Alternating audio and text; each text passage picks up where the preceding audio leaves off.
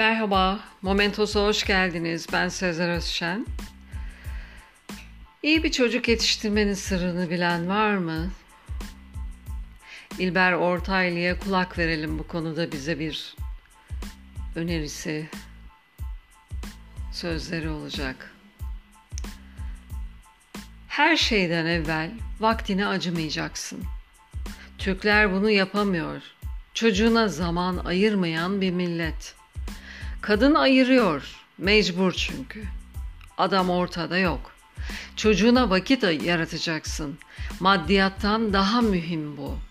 Çocuk para, oyuncak gibi özlemini çekiyormuş gibi göründüğü konulardan derin bir yara almaz. İhmal edilirse zarar görür. Anasını, babasını, dedesini görmesi gereken yerde göremezse bu duygu 50 sene geçse de insanın içinde kalır.'' Onun için hiçbir zaman bu dünyada yetimhaneler muvaffak olamazlar. Çocuğun üstünü başını giydirmek, ona sağlık hizmeti vermek yetmez tek başına. Evlat edinme müessesesinin geliştirilmesi üzerinde dururum ben hep. Yani herkes ortada kalan çocuğu almak zorunda. Beşeriyetin bu konuda çok açığı var. Çünkü eşeklikten kurtulamadılar. Hala harp ediyorlar. Bunun kahrını çocuklar çekiyor. Onun için bizim çocuk korumak konusunda oturup düşünmemiz lazım. Boş boş oturup bunalım geçireceğine keşke çocuk baksa insanlar. Bu çok özel bir duygudur aslında. Çocuğunla seyahat et, ona anlat, gerekirse kavga et. O bile bir şeydir yani.'' Evet, İlber Ortaylı'ya hak veriyorum.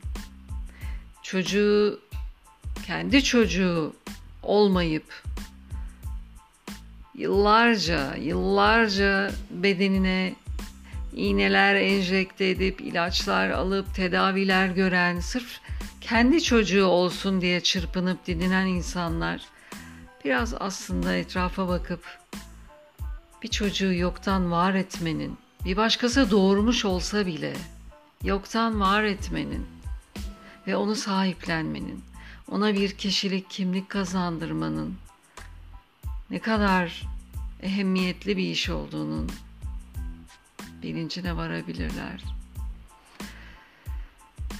Umarım bu duygu toplumda gelişir. Ki benim bazı arkadaşlarım bu konuda hassas davranıp bu eylemin içine girdiler. Umarım bu daha da denizdeki bir dalga gibi genişler ve İlber Ortaylı'nın dediği gibi toplum olarak bunu hayata geçirebiliriz.